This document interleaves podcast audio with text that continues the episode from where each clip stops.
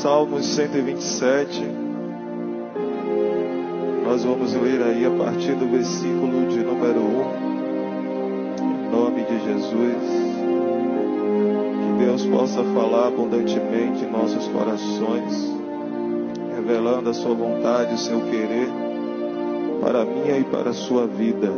Em nome de Jesus. A palavra de Deus ela é viva e eficaz e é mais penetrante do que espada alguma de dois gumes. E ela penetra até a divisão da alma, das juntas, das medulas.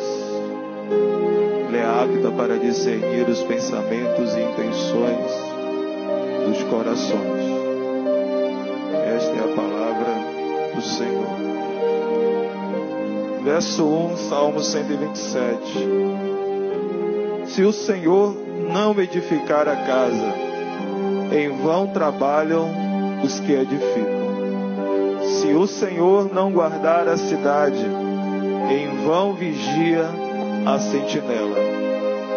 Inútil vos será levantar de madrugada, repousar tarde, comer o pão de dores, pois assim dá ele aos seus amados o sono. Podeis sentar, em nome de Jesus. Nós vimos aqui nestes dois breves versículos o salmista declarando que Deus ele dá aos seus amados o sono. Observe que Deus ele não dá aos seus amados, ele não dá aos seus filhos, ele não dá ao seu povo enfado nem cansaço. O Senhor ele dá o que, minha irmã? O Senhor dá o sono. E o que é o sono? É o descanso. E aí o salmista diz que se o Senhor não edificar, se o Senhor não construir a nossa casa, a nossa vida, em vão estão trabalhando os que estão construindo. E se o Senhor não guardar a cidade, se o Senhor não proteger a cidade, em vão estarão protegendo a cidade, as sentinelas, né, os seguranças, os vigilantes, a polícia, eu não sei. Uma coisa é certa, Deus ele precisa estar inserido em nossos projetos de vida. Deus ele precisa ser convidado a participar de tudo aquilo que nós estamos empreendendo, de tudo aquilo que nós estamos fazendo, de tudo aquilo que nós estamos a construir. Porque se o Senhor não estiver à frente, se o Senhor não estiver ali compromissado, não vai valer de, de nada. O salmista diz: ó, vai ser inútil se levantar de madrugada, né, dormir tarde e comer o pão de dores. Tudo isso vai ser inútil.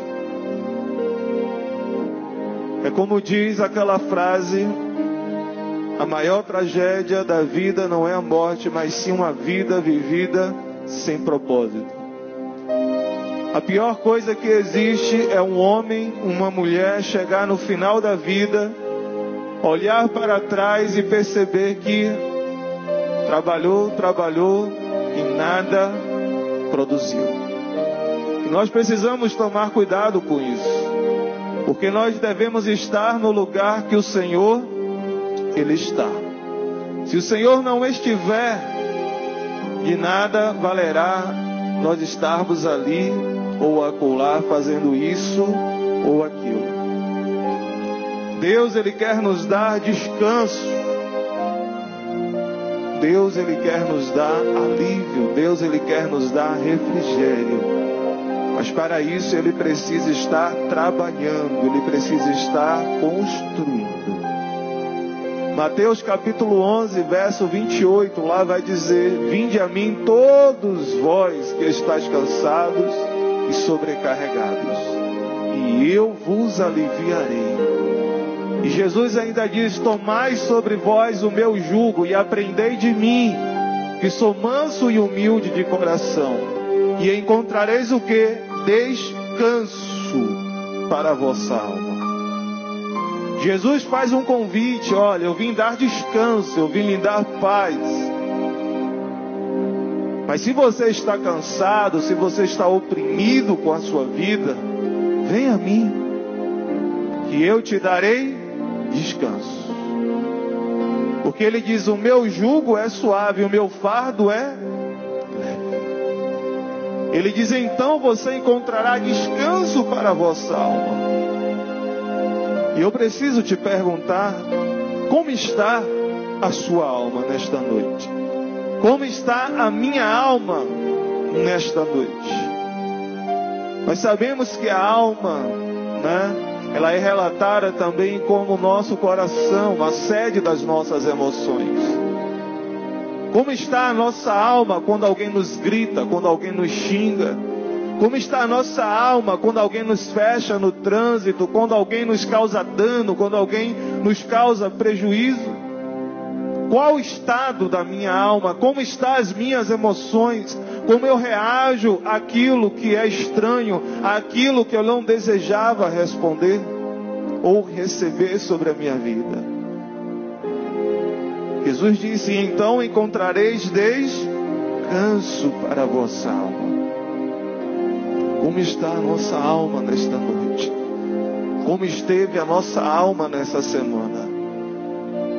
Talvez você está trabalhando, talvez você está gastando as suas energias, gastando as suas forças.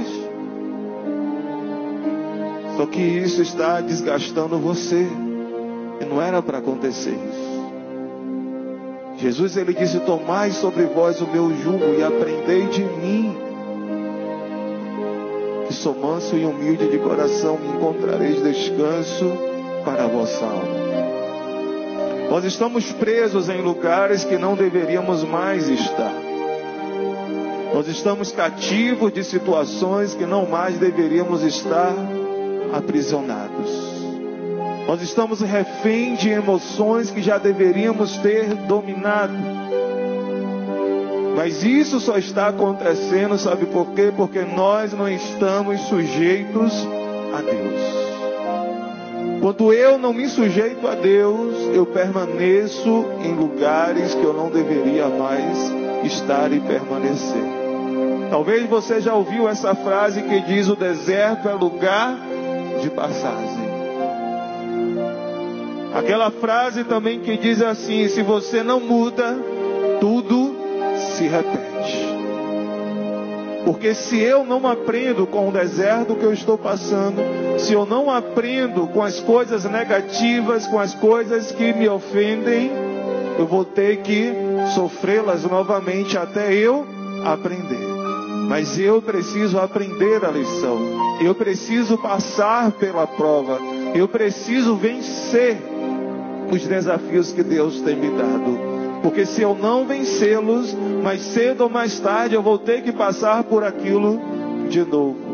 E muitas vezes nós estamos em lugares que não deveríamos mais estar, porque já deveríamos estar em outros lugares, já deveríamos estar em outros níveis, em outras situações diferentes, mas porque ainda não nos sujeitamos a Deus, estamos vivendo as mesmas coisas. Jesus disse: Aprendei de mim, que sou manso e humilde, e encontrareis descanso de vossa alma. Temos aprendido do Senhor, temos aprendido com o Senhor em meio ao deserto, em meio às lutas, em meio às dificuldades, porque Deus, Ele dá sono aos seus amados. Abra sua Bíblia no livro de Marcos, capítulo 4 a partir do verso de número 26, Marcos 4, versículo de número 26.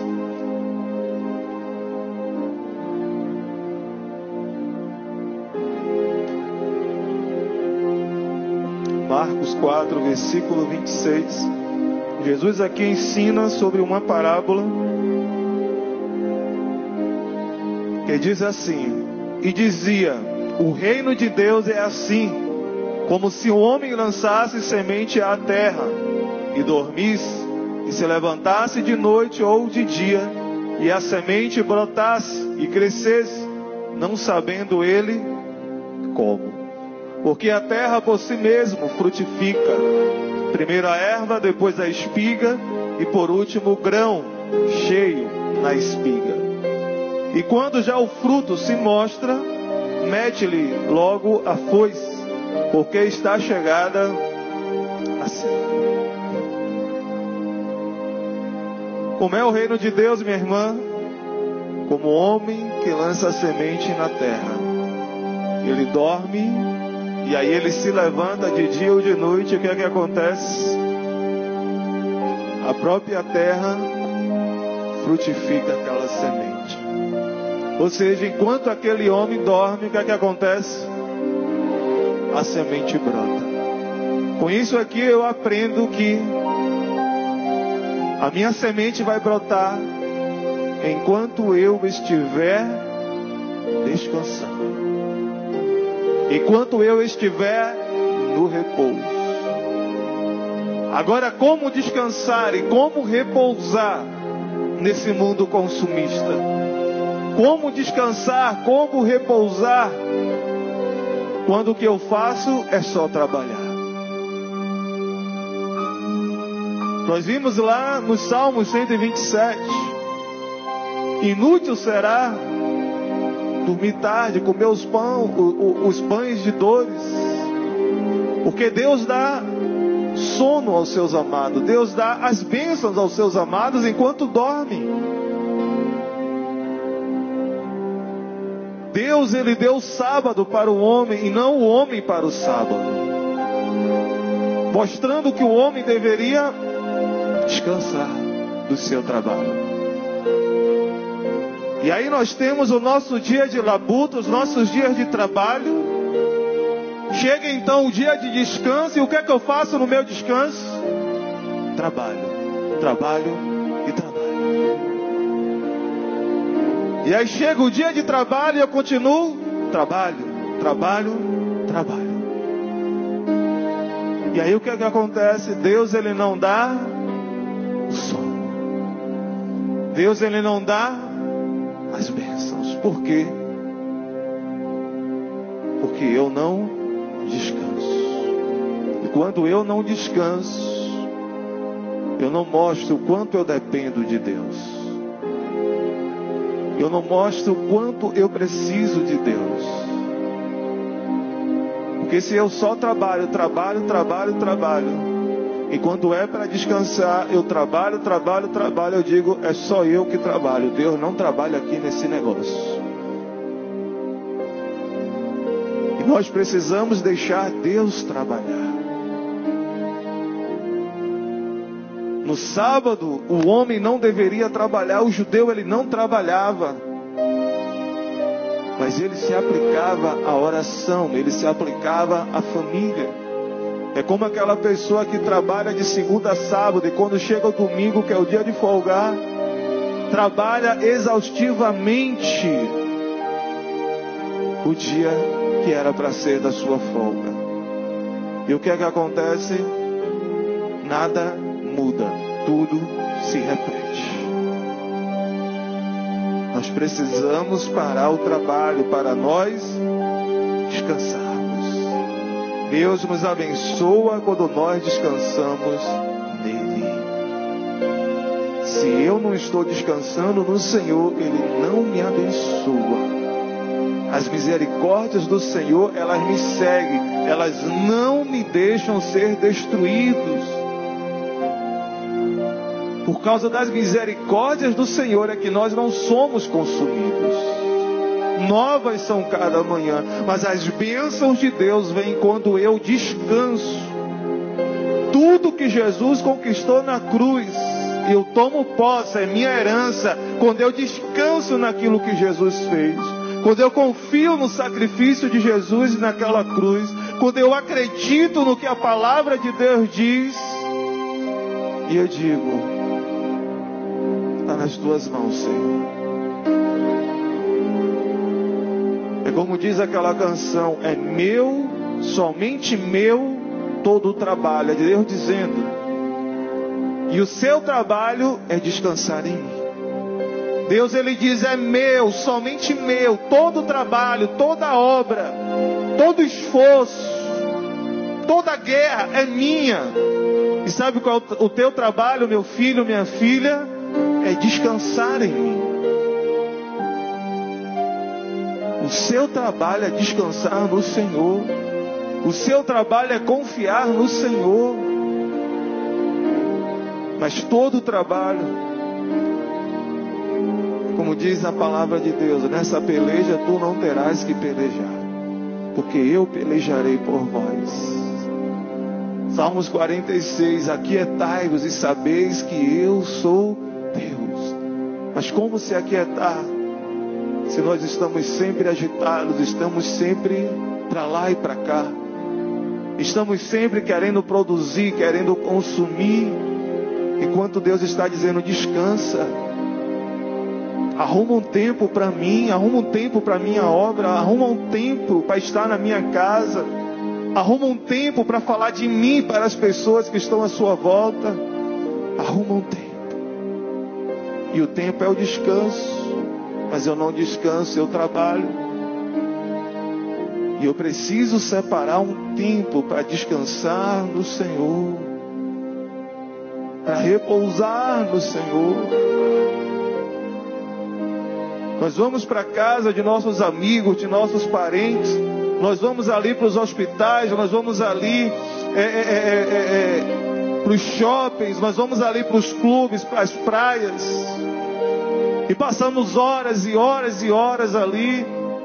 Vamos para o nosso trabalho, são 8, 10, 12 horas de relógio. Mas quando é para descansar no Senhor, nós dizemos: Eu não tenho meia hora do Senhor. Eu não tenho uma hora para estar a sós com o Senhor.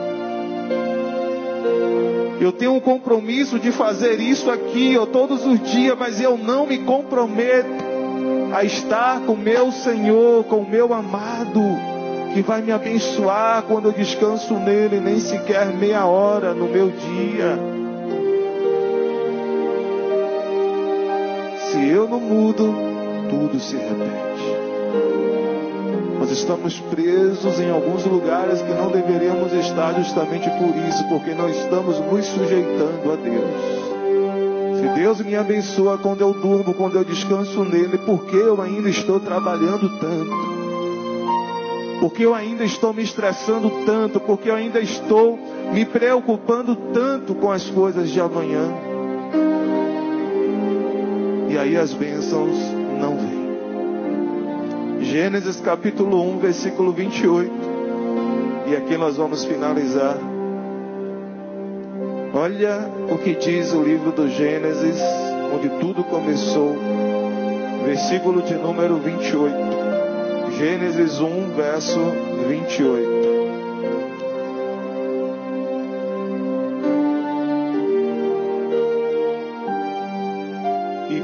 Deus os abençoou e Deus lhes diz: Frutificai e multiplicai-vos, e enchei a terra e sujeitai-a, e dominai sobre os peixes do mar, e sobre as aves dos céus, e sobre todo o animal que se move sobre a terra.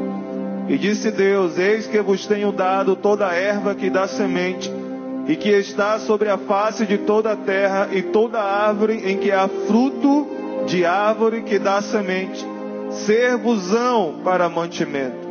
E todo animal da terra, e a toda ave dos céus, e a todo réptil da terra, em que há alma vivente, toda erva verde lhe será para mantimento. E assim foi. Aqui está, amigo. O que eu e você precisamos fazer é ir lá e assumir, é ir lá e possuir, porque a ordem já foi. Eu e você, nós precisamos exercer o que nós fomos chamados para fazer. Você foi chamado para fazer algo no Senhor. Eu fui chamado para fazer algo no Senhor sobre esta terra. O problema é quando eu não estou fazendo aquilo que eu fui chamado para fazer. Porque eu estou ocupado fazendo aquilo que eu quero fazer e eu não me sujeito a Deus. E o que é que acontece? Eu fico preso em coisas que Deus não está ocupado. Eu trabalho em coisas que Deus não está trabalhando. Eu me ocupo e me prendo em coisas que Deus está distante. Porque eu preciso exercer o que eu fui chamado para fazer sobre esta terra. Qual é o propósito de Deus sobre a minha vida, sobre a minha existência? Para que Jesus me salvou? Para que Jesus me alcançou? Porque Jesus me livrou do inferno, me libertou do pecado para eu viver a minha vida ou para viver a vida de Deus? Paulo disse: Porque eu já fui crucificado com Cristo e não vivo mais eu, mas sim Cristo vive em mim. E a vida que eu vivo hoje na minha carne, eu a vivo na fé no Filho de Deus, que me amou e se entregou por mim. Paulo está dizendo: Ó, Jesus não me resgatou para eu viver como eu quero, para eu andar como eu quero, fazer o que eu quero, não. Mas é para viver a vida do Filho de Deus na minha carne. Será que eu estou exercendo o que eu fui chamado para exercer? Será que eu estou inserido no propósito de Deus ou tenho o meu propósito individual? E o propósito de Deus fica para depois. E isso sabe o que é que acontece? A nossa ajuda externa, né, do lado de fora, está querendo mudar a realidade de Deus na minha e na sua vida, só que não consegue. Porque eu continuo andando vazio. Eu continuo andando em círculo. Eu continuo andando e tenho certeza que ainda falta algo. E o que é que eu faço? Eu preencho com o meu trabalho eu preencho com lazer, eu preencho com a internet, eu preencho com muitas coisas. Porque o meu lado de fora, a minha carne, está tentando mudar, está tentando me desviar da realidade de Deus. Só que lá dentro eu sei qual é a realidade de Deus na minha vida. Só que lá dentro eu vivo uma tristeza, eu vivo uma angústia muito grande, porque eu sei que não estou inserido no propósito de Deus, porque eu estou distante da vontade de Deus. E tenha certeza de uma coisa: sempre que você estiver no centro da vontade de Deus, você estará roubando a paz de quem não está. Sempre que você estiver no centro da vontade de Deus, você vai estar roubando a paz de alguém que não está no centro da vontade de Deus. Pastor, não estou entendendo. Jesus, quando ele estava no anonimato, Jesus, quando ele não estava exercendo o plano, o propósito de Deus, ele era o queridinho, ele estava ali esquecido. Mas no momento que Jesus foi evidenciado, o propósito de vida dele foi evidenciado, começaram a criticar, começaram a perseguir, começaram a querer achar falhas nele. Aqueles que outrora estavam em paz, entre aspas, os sacerdotes, os fariseus e muitos judeus. Agora que Jesus estava no centro da vontade de Deus, pronto para ir para a cruz.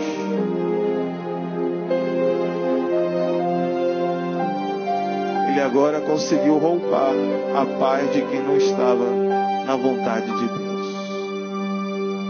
Observe José no centro da vontade de Deus. Os seus irmãos tinham o que dele? Inveja. Quando Deus deu um sonho a ele, o que foi que os irmãos deles, como foi que os irmãos deles se comportaram? Como quem não tinha paz em conviver com alguém que estava no centro da vontade de Deus.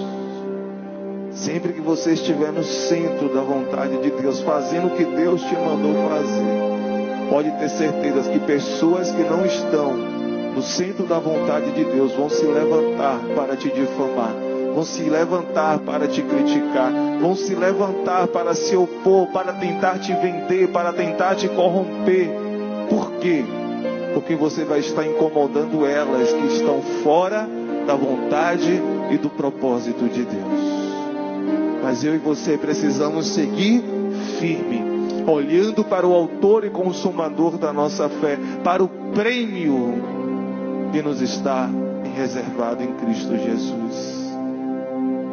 Então vamos descansar no Senhor, vamos esperar no Senhor, vamos nos sujeitar a Deus e a Sua vontade, e assim o Senhor vai nos tirar desses lugares de prisões, prisões do passado, prisões de palavras que nos disseram. O Senhor vai nos libertar de lugares que nós não deveríamos estar mais quando nós nos sujeitarmos a Ele. Se sujeite a Deus, se sujeite à tua vontade. Não adianta tentar preencher o seu coração como o mundo faz, como as pessoas do mundo fazem. Não, não, o nosso coração só será preenchido quando nós estivermos totalmente cheios da palavra de Deus, da presença de Deus e da comunhão com o Senhor. É disso que nós precisamos, é disso que nós necessitamos. Deus ele não procura, como nós falamos aqui no início, plateias, aplausos, multidões, não. O Senhor está buscando pessoas, homens, vidas, dispostos a sacrificar, dispostos a adorar, não porque precisam de algo, não porque querem algo, mas sim porque são gratos ao Criador, são gratos a Cristo porque deu a sua vida e morreu no seu lugar. Nós deveríamos evitar de pedir tanto e passarmos a agradecer mais e ser mais gratos a Deus ser mais sujeitos ao Senhor, mais submissos à vontade dEle. Porque todos aqueles que estão fora do propósito de Deus, estão fora da, da, da, do plano de Deus para as suas vidas, todos eles sabem que estão fora da vontade de Deus. Eles só não se sujeitam, eles só não obedecem e continuam assim como os judeus, assim como os fariseus, assim como aqueles sacerdotes do tempo de Cristo, vivendo uma religião vã, vivendo somente uma religião e não uma fé sincera em Deus. Jesus disse: Vocês dão um dízimo do endro, do cominho, da hortelã, mas desprezai a maior delas, a misericórdia o amor e a graça. Com isso, Jesus estava dizendo: não basta dizimar, não basta ofertar, não basta estar no culto, não basta estar na igreja. Não basta tão somente carregar a Bíblia debaixo do braço e dizer: Eu estou em casa assistindo o culto, eu estou em casa ouvindo pregações. Não basta. Se isso não for acompanhado da sujeição à vontade de Deus, do desejo de obedecer ao Senhor, que não deixa de ser só um desejo, mas passa a ser também uma prática, uma atitude e uma conversão todos os dias. É disso que nós precisamos. É disso que o Senhor está falando desde a primeira leitura em Salmos. Se o Senhor não está edificando, se o Senhor não está construindo, em vão vocês estão trabalhando. Se o Senhor não está protegendo a tua vida, em vão toda a segurança que você, que você tem na sua vida, tudo isso daí é em vão. Passarão céus e terra, mas a palavra do Senhor não passará. Se sujeite a Deus, se sujeite àquilo que Deus está fazendo, esteja ocupado naquilo que Deus está ocupado, porque aí Deus vai te abençoar enquanto você dorme, enquanto você descansa porque aí sim a sua semente vai ter efeito, porque a terra vai produzir. A terra por si mesmo vai dar quando você está no centro da vontade de Deus. Que nós possamos nos chegar ao Senhor e sermos mais dependentes dele, não somente hoje, mas em todos os dias de nossas vidas. Que Deus nos abençoe, que Deus nos dê graça que Deus nos ajude em todas as lutas, em todas as dificuldades. em todas as adversidades que nós enfrentarmos nesta terra e nesses dias, em nome de Jesus. Vamos cear agora para a honra e glória do nosso Senhor e Salvador Jesus Cristo.